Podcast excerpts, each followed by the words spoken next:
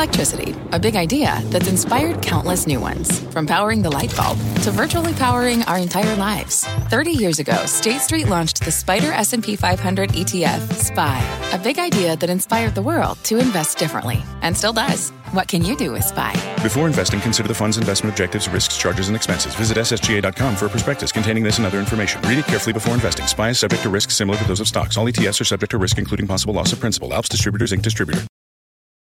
I'm Julia Boorstin, and you're listening to CNBC's Tech Check. Our show is live weekdays at 11 a.m. Eastern. Listen in.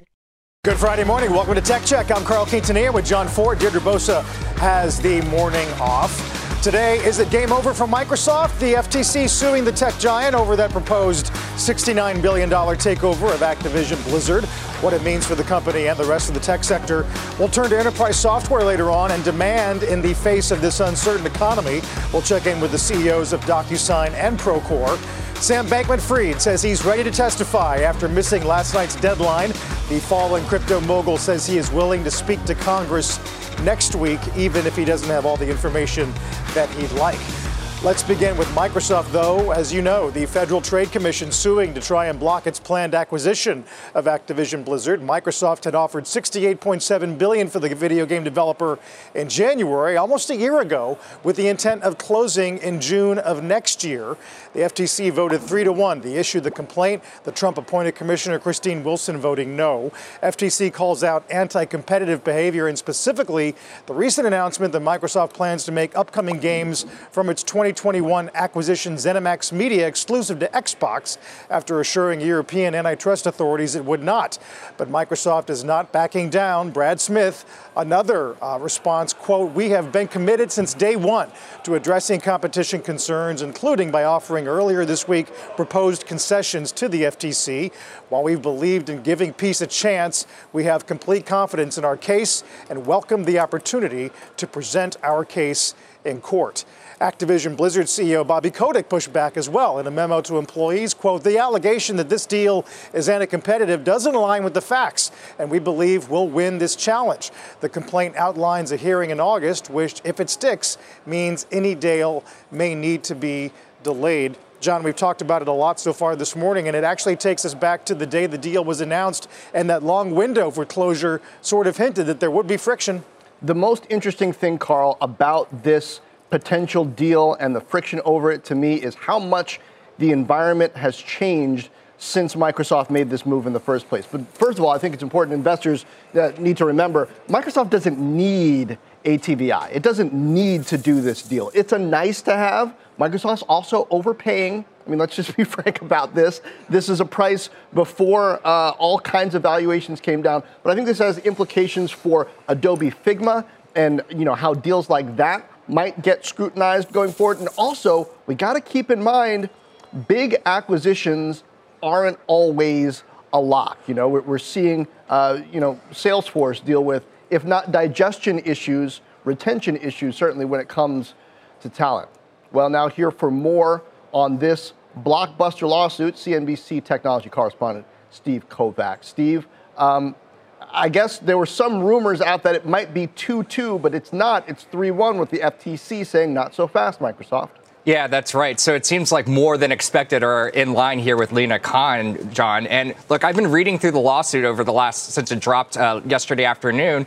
And one thing that's really interesting to me is how the FTC's suit tries to carve out like these very niche cases to make its point that this could maybe one day be a huge anti competitive issue. For example, they talk about Microsoft being only in the high end of the console market with another player, Sony, with the PlayStation. They ignore Nintendo. They say Nintendo doesn't even count as part of the console market. So they're going to have to prove that Nintendo isn't a console competitor with Microsoft and Sony. That's going to be tough to do. On top of that, they're going to have to prove that this really young uh, cloud gaming system that both Sony and Microsoft offer. Actually, Nintendo offers uh, a similar subscription service. That that is going to be the future of gaming, and people are going. That's where all the growth is going to be, which Microsoft does believe, by the way. But they're going to also have to prove that if that happens, Microsoft's going to have an unfair advantage there as well. And of course, there's the whole thing with Call of Duty and making that exclusive and not. And we know, of course, Microsoft has been saying all along that they will make that available. They've even committed to putting it out there for 10 years on PlayStation, and Nintendo already agreed to that. Steve, you know, John points out they don't need this deal. And I was just thinking about the Goldman note this morning, in which they make Microsoft a top pick for next year with nary a mention of uh, Activision. They say management's going to guide revenue conservatively. They're going to focus on restrained expenses. That means better earnings growth, maybe uh, better than obviously the flat expectations for S&P.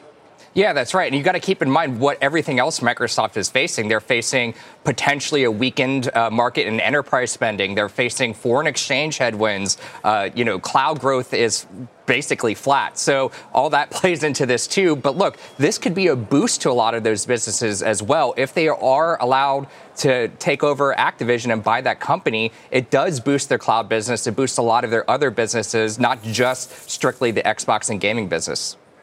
All right, Steve Kovach, thank you. Meanwhile, Microsoft, not the only major tech name facing FTC scrutiny. Meta, also in the Commission's crosshairs with a three week trial over the company's latest VR deal, kicking off yesterday. Julia Boorstin has the latest. Julia.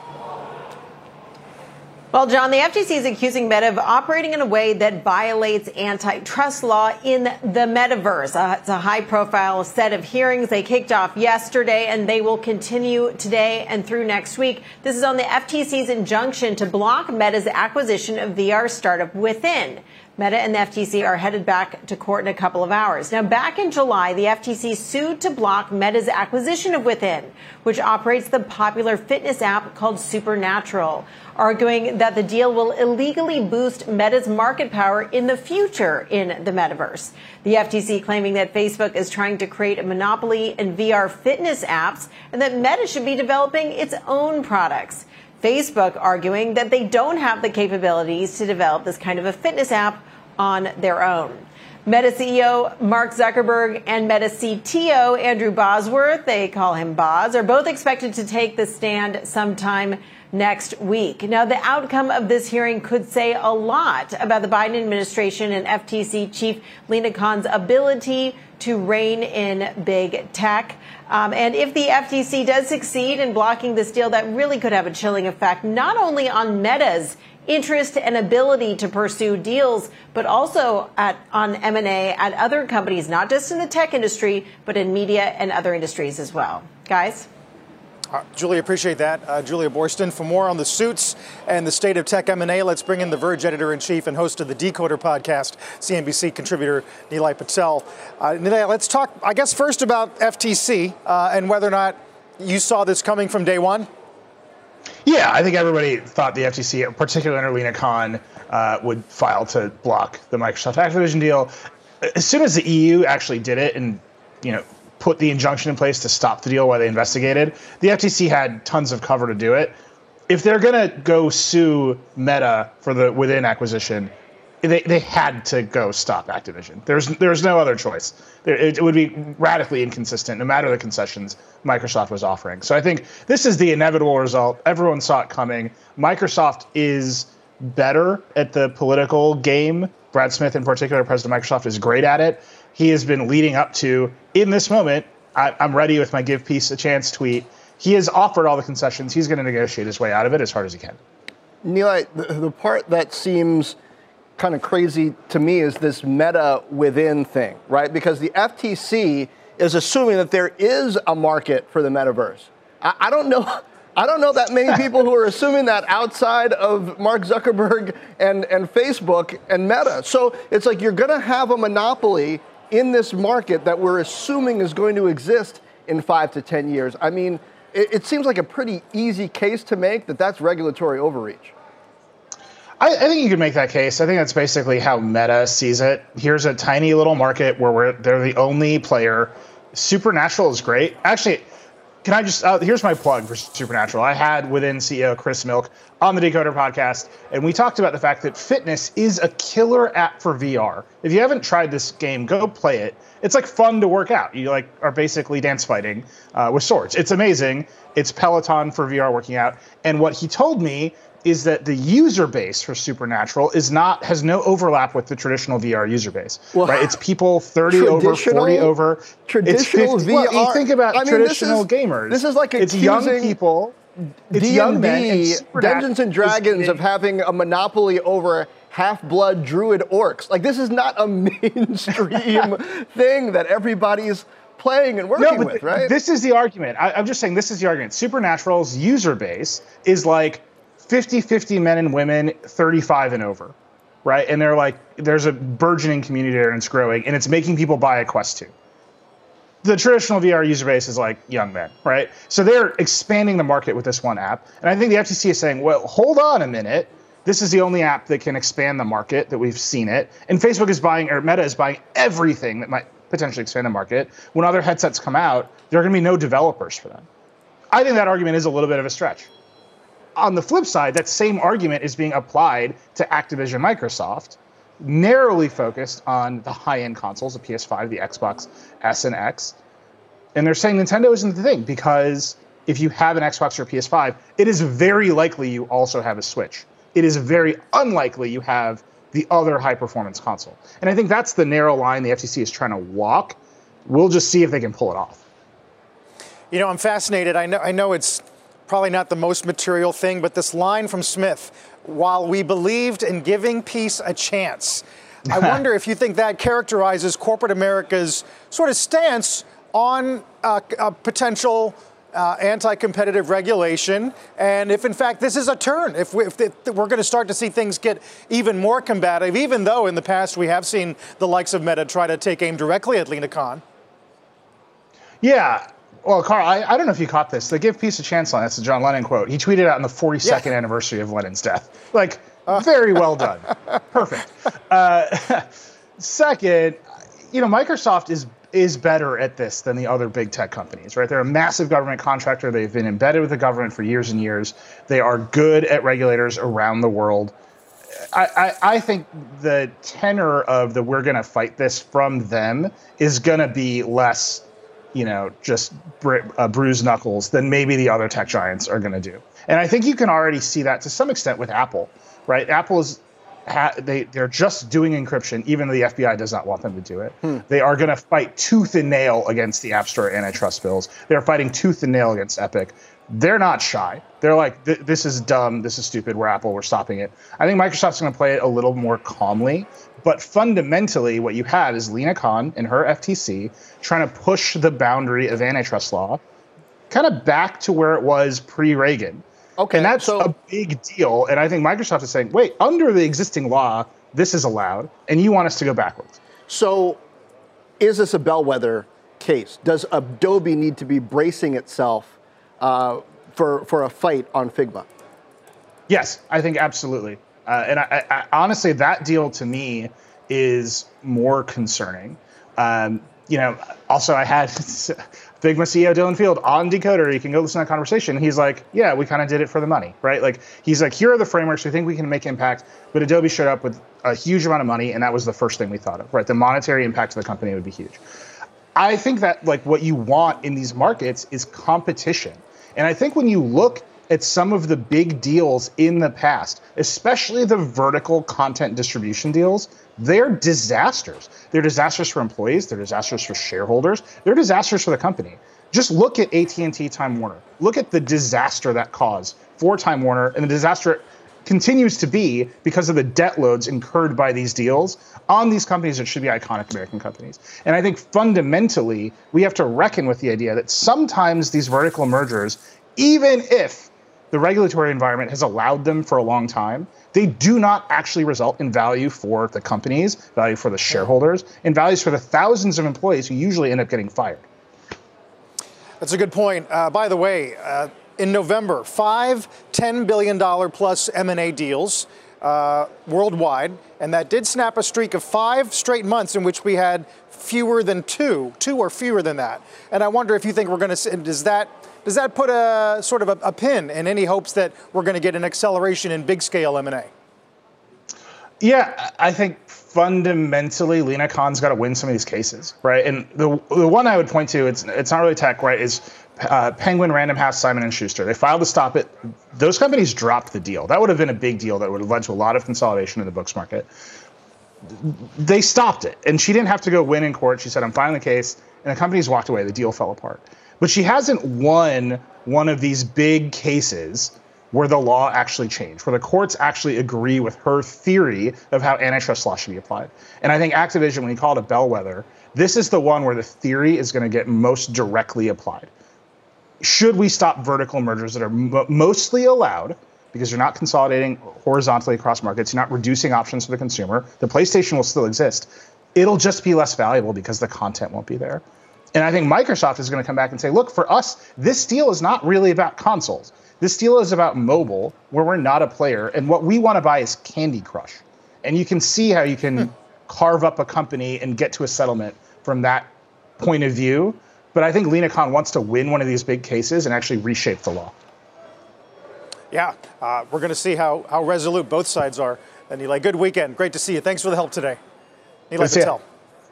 Up next, the CEOs of DocuSign and Procore, plus Taiwan Semiconductor seeing a big boost We'll break down why. Tech Check is just getting started. From pit lane to podium, the Las Vegas Grand Prix is providing fans a race day experience at the speed they deserve. With the help of T Mobile for Business, our 5G advanced network solutions are powering race day operations with event wide connectivity. From streamlined gate entry to an immersive app, giving fans blazing fast access to the sport they love. This is accelerating innovation. This is the Las Vegas Grand Prix with T-Mobile for Business. Take your business further at T-Mobile.com slash now. What does it mean to be rich? Is it having more stories to share or time to give? Is it being able to keep your loved ones close or travel somewhere far away? At Edward Jones, we believe the key to being rich is knowing what counts. Your dedicated financial advisor will take a comprehensive approach to your financial strategy to help support what truly matters to you. EdwardJones.com slash find your rich. Edward Jones, member SIPC. Let's take a look at the latest in the FTX saga today. Sam Bankman Fried taking to Twitter this morning, agreeing to testify before the House Financial Services Committee next Tuesday after missing yesterday's deadline to respond to the Senate Banking Committee requesting testimony at an upcoming hearing. Coinbase CEO Brian Armstrong pulling no punches on SBF, asking, quote, why is he getting treated with kid gloves? In a podcast interview with Stratechery's Ben Thompson, all this as the SEC publishes a new notice asking companies to share their exposure to distressed crypto firms following the collapse of FTX. John, uh, definitely going to be interesting to see if the Hill can add anything to what SBF already told Andrew at the DealBook the other day. Yeah, and, and what he's putting out in DMs. And I mean, he's, boy, he's on a media tour that, that continues. I'm sure his lawyers have feelings about that. I find it interesting, Carl, the way, the internal politics and dynamics of the crypto community. I mean, you know, uh, Binance and CZ versus FTX, you know, uh, Brian Armstrong. I mean, there's a lot of eating of young going on. I, I, I would hope that this self policing would happen before investors lose huge amounts of money and, and possibly get defrauded. Like, I, I hope they start pointing out who's not great among them before everybody knows it. That would, I think yeah. that would be helpful. They, ha- they have definitely not circled the wagons uh, on this one, John, that's for sure. Well, you know, and the, the wagons seem to be circled until it's obvious that they have to toss somebody out. Um, I'm mixing metaphors there, maybe. Outside of the circle of wagons? Okay, I guess it works. All right, let's turn now to DocuSign. Take a look. The top gainer on the NASDAQ 100 after delivering a beat across the board in Q3, raising guidance heading into year end. Joining us now for a closer look at the quarter, DocuSign's new CEO, uh, Allan Thygesen, his first broadcast interview since taking over the company in October. Great to have you. So, um, what what really was the cause of the outperformance here? Some of these international partner deals. Why did the business look better than the projections? Well, you know, I think it was a very solid quarter across the board for the company. And I think it reflects both uh, the stable uh, demand environment we face as well as the stabilization internally. You know, there's been quite a bit of turmoil at DocuSign over the last year, and Uh, I think we now have a new leadership team in place. They've been in the saddle for a couple of quarters, and and they're doing a great job. I think leading each of the functions. Uh, so I'm very pleased with uh, with the operational rigor and predictability that we were able to demonstrate in Q3, and hope it continues into Q4. Well, the real estate market has shown some volatility, overall business activity as well. How much of a threat did those macro uh, impacts pose to your business in calendar 23? Yeah, so I think we are uh, taking a, a, muted look based on on the macro environment overall. And as you point out, we we did have a, a strong business in the real estate space. A lot of that, uh, the decline in the volume uh, in real estate transactions and mortgage transactions has already occurred, and so that's sort of in the baseline, if you will.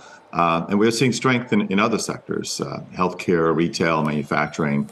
Uh, that's balancing it out. We have a very diversified customer portfolio on gross margins, they came in above the street's expectations, above guidance.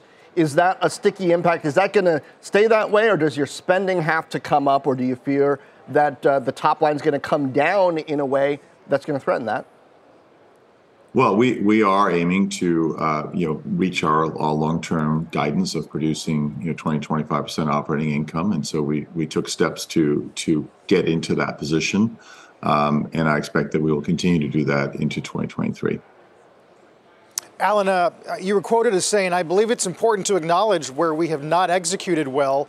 Obviously, I didn't join to run a lower mid single digit revenue company, so I'm pushing very hard to get to a different place. Uh, can you talk about what you would have done differently had you been in place before? Yeah, I think, look, it's hard when a company has the kind of, of uh, tailwinds that DocuSign had during the pandemic. It, it becomes a, a, mad scramble to just try to fulfill every order. And that can become a distraction from longer term activity. And I think that's partly what happened to DocuSign. Took our eye off the ball a little bit on, on both product development, on, on maturing our, our internal processes, on you know, managing our, our sales and marketing investment. And so, uh, that's a hard thing to manage through that that type of volatility. I think key areas that that uh, we haven't emphasized as much in the past that I'm pushing on. Uh, one is really to improve our digital self-service motions so that customers of all sizes can place new orders, upgrade any DocuSign products online. That'll both be an improvement to our customer experience and create operational efficiency. I talked a little about the roadmap. Uh, we, we, think we can go significantly broader. If you think about agreements, they, they uh, what we did was we automated essentially the signing of existing forms. But in, when things move to digital, that's not usually where things stop. All aspects of agreements, uh, developing them, negotiating them, agreeing on them, and then managing them, I think are ripe for uh, improvement, uh, and we intend to focus on that. You were at Google on the business side for more than a decade. You're talking about digital self service. Uh, Google yeah. pioneered a lot of that. Tell me um, how much of what you did there is relevant and transferable. Well, I think uh, at Google, we were able to bring, let advertisers of all sizes, from the very smallest, maybe spending $100 a month, to the very largest, spending $100 million plus a month, self serve through our interface. So that can be done. And uh, I, I believe DocuSign should be able to replicate that. Uh, another area that that I took away from Google was we had an incredibly diversified, broad customer base. Again, from the very smallest to the very largest, and having that diversified, uh, should we say, bench of customers and that broad appeal, it was very much an attraction for me coming to DocuSign, and something I think we can continue to leverage. All right, Allan Thygesen, CEO of DocuSign. Thank you. Thank you. JP Morgan today bullish on chips going into 2023, naming analog devices, microchip, Marvell among some of their top picks. Pretty interesting framework as to why that uh, group may outperform. We'll talk about it after a quick break. Welcome to the Canva guided meditation for stress at work. Impending deadline? Generate Canva presentations in seconds. So fast. Brainstorm got too big? Ooh. Summarize with AI in a click. Writer's block. Release with Canva Magic Write. Magical. Stress less and save time at canva.com. Designed for work. In In a moment, we're going to break down some of the opportunities that may lie ahead buying the semis. But first, a news update with our Kate Rooney. Hey, Kate. Hey, Carl. Good morning. Uh, here's what's happening at this hour. Wholesale prices rose three tenths of a percent in November. That was more than expected. But year over year, wholesale inflation fell 7.4%, dropping for a fifth month in a row. Gas prices sank, but the cost of food and services rose. Consumer sentiment is up more than forecasted, helped by inflation expectations dropping to a 15 month low. University of Michigan index jumped more than two points to 59.1. Economists had expected it to be roughly unchanged. And a House report says major oil and gas companies, including Chevron and BP, are making only symbolic investments in addressing climate change. Instead, their focus is on maintaining oil and gas use long into the future. No Republicans signed the report. One said the probe into oil companies was done to create, quote, partisan theater. And finally, Taylor Swift is branching out yet again. Variety reports she's going to be directing her first feature film for Searchlight Pictures. She also reportedly wrote that screenplay. Looking forward to that one. Back to you guys. Is there anything she cannot do, Kate? We'll find out. Uh, Kate, thank you very much.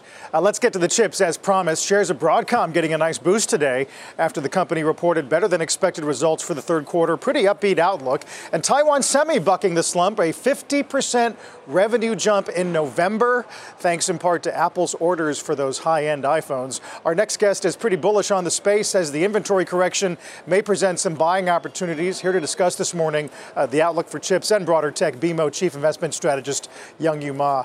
Yung-Yu, great to have you back. Uh, we put together a few nice data points there between uh, Taiwan and uh, and what Broadcom said. Do you think that builds?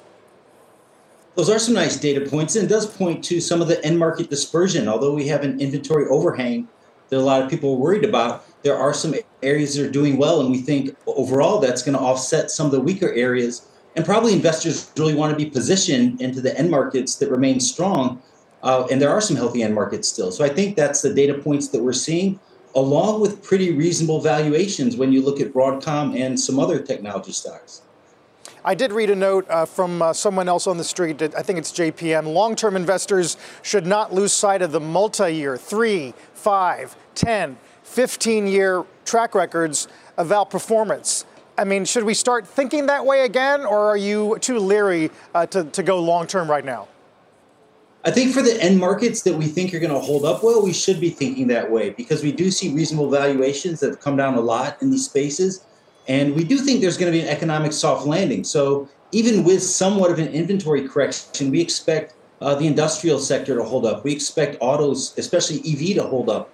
Aerospace and defense, cloud computing, artificial intelligence. You really want to be geared toward those end markets, which have a lot of runway, multi-year trends ahead of them. So it is a good time to start uh, thinking about that and picking up those names that play into that. Yung-Yu, how much attention should we pay to the fact that Hock Tan was not tipping his hand at all when it comes to expectations for calendar 23? Um, you know, when it comes to how much growth there will be, he was very reticent. And we've got this inventory situation that we keep talking about. How clear is it how much of that's going to be out of the way by the time we're in 23? Well, that's what's interesting, right? Typically, when you get that kind of response or that kind of prevarication, uh, the market doesn't take that well, right? But uh, the market, given everything else that's going on, given the strong guidance, at least for next quarter, given the uh, increase in dividend and given the low valuation, I think when we balance these things out and start thinking about longer term, uh, we can still be reasonably comfortable with some of these names that play in the strong end market. So, no, no, you'd like to hear more clarity, but nonetheless, uh, I, I, think the market's getting this right. Uh, that said, it does sound like you maybe are reserving some caution for consumer led end markets, especially given some of the inventories we've been watching in hardware.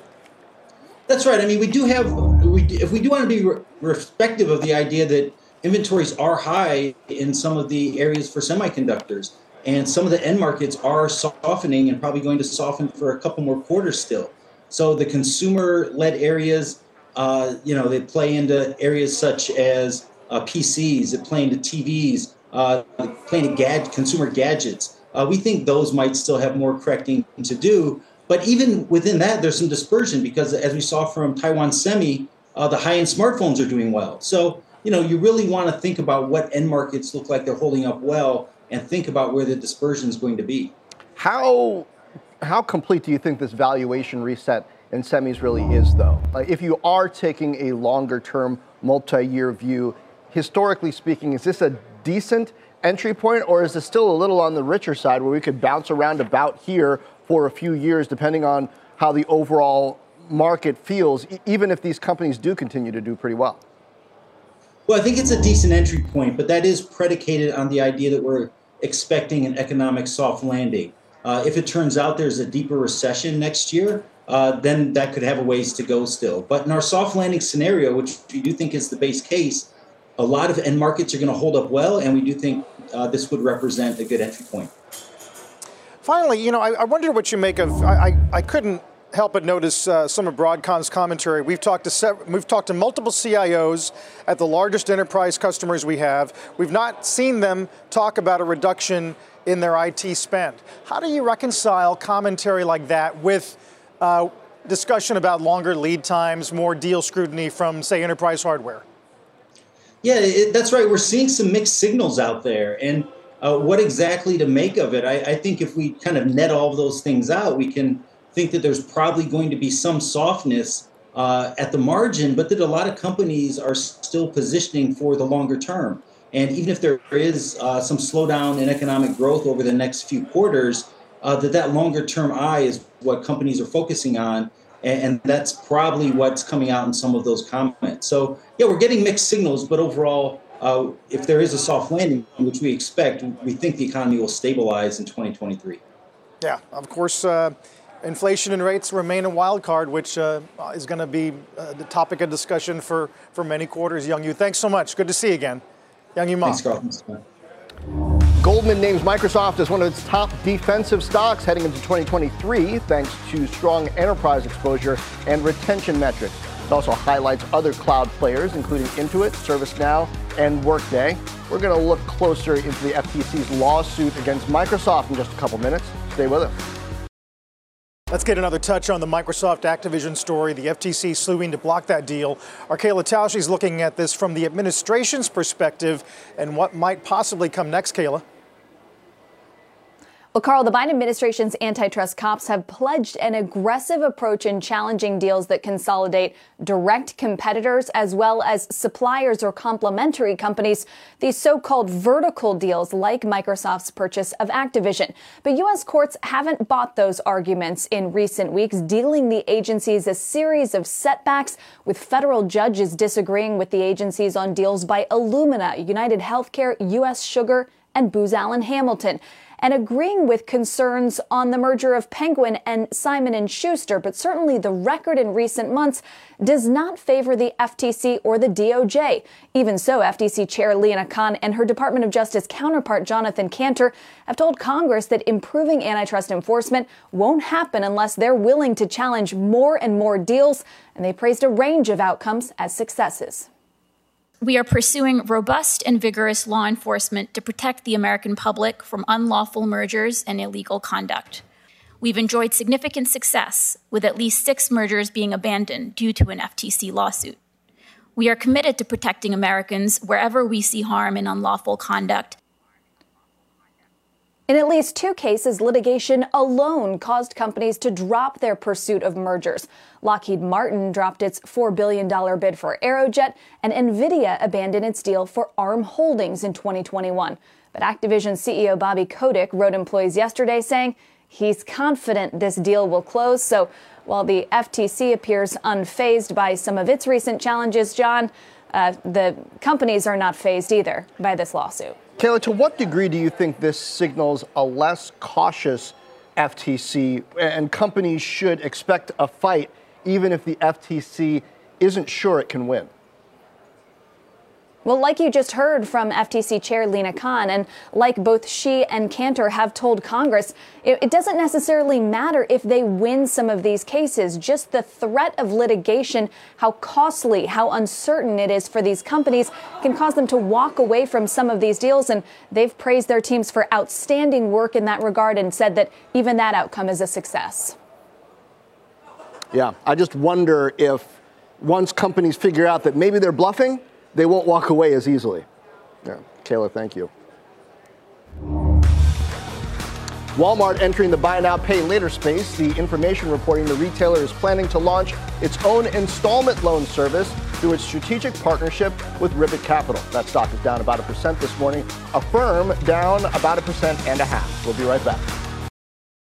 Let's get a gut check on Netflix. That stock is up about 5.5% today. The streaming giant getting an upgrade to overweight from Wells Fargo, and Cowen naming the stock their top large cap pick for 2023. Cowen calls Netflix the best, quote, recession play in their coverage, and raises their price target to $405 from $340, saying the new lower priced ad tier could accelerate Netflix's subscriber growth. Wells Fargo upgrading Netflix shares to overweight and raising their price target as well, also saying the ad tier will drive subs and ramp up revenue growth in 2023. Netflix is one of the top gainers on the NASDAQ 100 this morning. Carl? All right, Julia. Speaking of Netflix, uh, the streaming giant Spotify inspired miniseries The Playlist is on deck for our latest binge.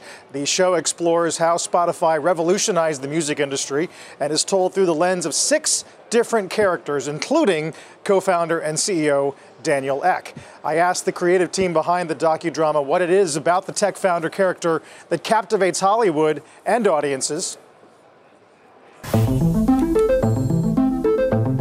All the sort of business stories told creatively. Uber, for example, and Travis Kalanick, Steve Jobs, Zuckerberg's had his treatment. What is it about creating a business and disrupting a technology that just is naturally narrative? Per-Olav and I, in our discussions from early on, we identified this talent that we felt Ek had, which it must be integral, I think, to so many successful entrepreneurs, but that isn't discussed that much, which is to be an amazing spotter of talent. He seemed to have a real gift for finding the right guy and empowering that person and, and really allowing them to sort of run with an idea. And that seemed to be a huge strength of Spotify. It's, never the work of just one single individual, it's always that synthesis between one person's vision and a lot of other talents. What's narrative about it? It's the tension between where an entrepreneur, a visionary, thinks he's going to end up and where he actually does end up. If there's a theme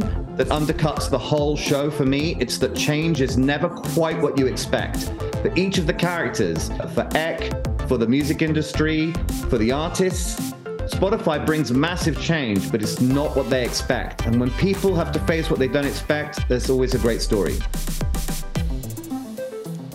You can catch the full uncut interview with uh, Christian and Per-Olav uh, on our live stream after the show, 12 p.m. Eastern Time on TechCheck's Twitter or LinkedIn page, John. Uber's had their turn, WeWork, obviously Apple, uh, now it's Spotify's. And by the way, we haven't really mentioned the strength in Netflix shares as um, we got Wells going to overweight and inc- increasing their price target by 100 bucks, largely because they argue that content is back. Uh, indeed, and Binge is back as well. Can't wait. Carl, thanks. Coming up next, the CEO of Procore joins us on how enterprise demand within specific industries is holding up in this market downturn. Tech Check is back in just a couple moments. Let's take a closer look at enterprise software. Despite slowing business demand, we've seen strength in DevOps tools that make developers more efficient and a few companies that solve industry specific problems, like construction management provider Procore they're performing better than expected. With global construction spend estimated to reach $15 trillion by 2030, does Procore have upside in today's market? Joining us now in an exclusive interview, Procore's founder and CEO, Tooey Courtemanche. Uh, Tooey, good to see you. So, um, 35% growth you've been pushing. Um, I think about eight times forward revenue is where you're trading. But what what are customers demanding, perhaps that's different, or what's the use case um, for the software that's different in this period? Is it more tilted toward efficiency?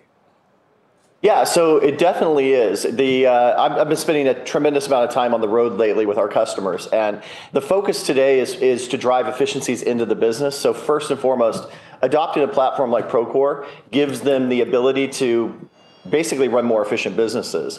Uh, but beyond that, there's a, there's a significant focus on pre-construction because you can imagine during the construction process, if you make mistakes up front, they actually cost you a lot downstream. So focusing on pre-construction and then leveraging data from a platform like Procore enables our customers to run better businesses and to actually deliver better outcomes. Now it seems like a lot of commercial construction starting to slow down infrastructure spending overall, though pretty strong. So, as customers try to balance that, is it important for them to be able to figure out time to value? Is that a calculation that they can do with the spend uh, upfront on Procore? Are you pressured uh, to move to more consumption in order to enable that?